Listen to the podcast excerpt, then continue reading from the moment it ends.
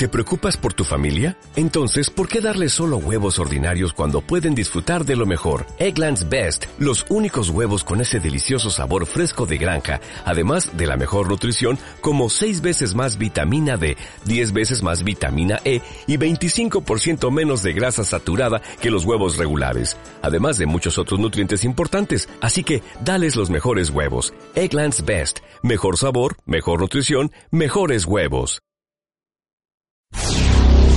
A partir de este momento, estás ingresando a un espacio en el que podrás enterarte de novedades sobre investigaciones científicas desarrolladas en Bolivia.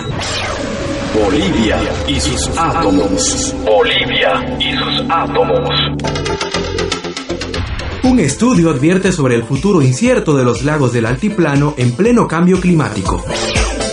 Un diagnóstico cuantitativo y a largo plazo del lago Popo muestra que se trata de un cuerpo hídrico totalmente inestable y excesivamente sensible a las variaciones climáticas.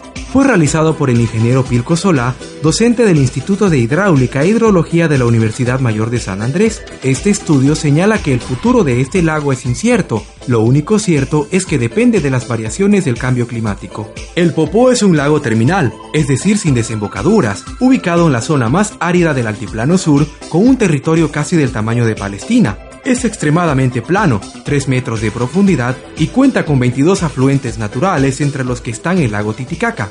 Una de las posibilidades para su futuro es que se convierta en un salar, porque dejaría de recibir las aguas del Titicaca si aumenta la temperatura y disminuyen las lluvias. Otra es que aumente sus niveles de agua a tal punto que provoque inundaciones en la propia ciudad de Oruro al recibir mayor descarga de agua del Titicaca en un ambiente húmedo y cálido.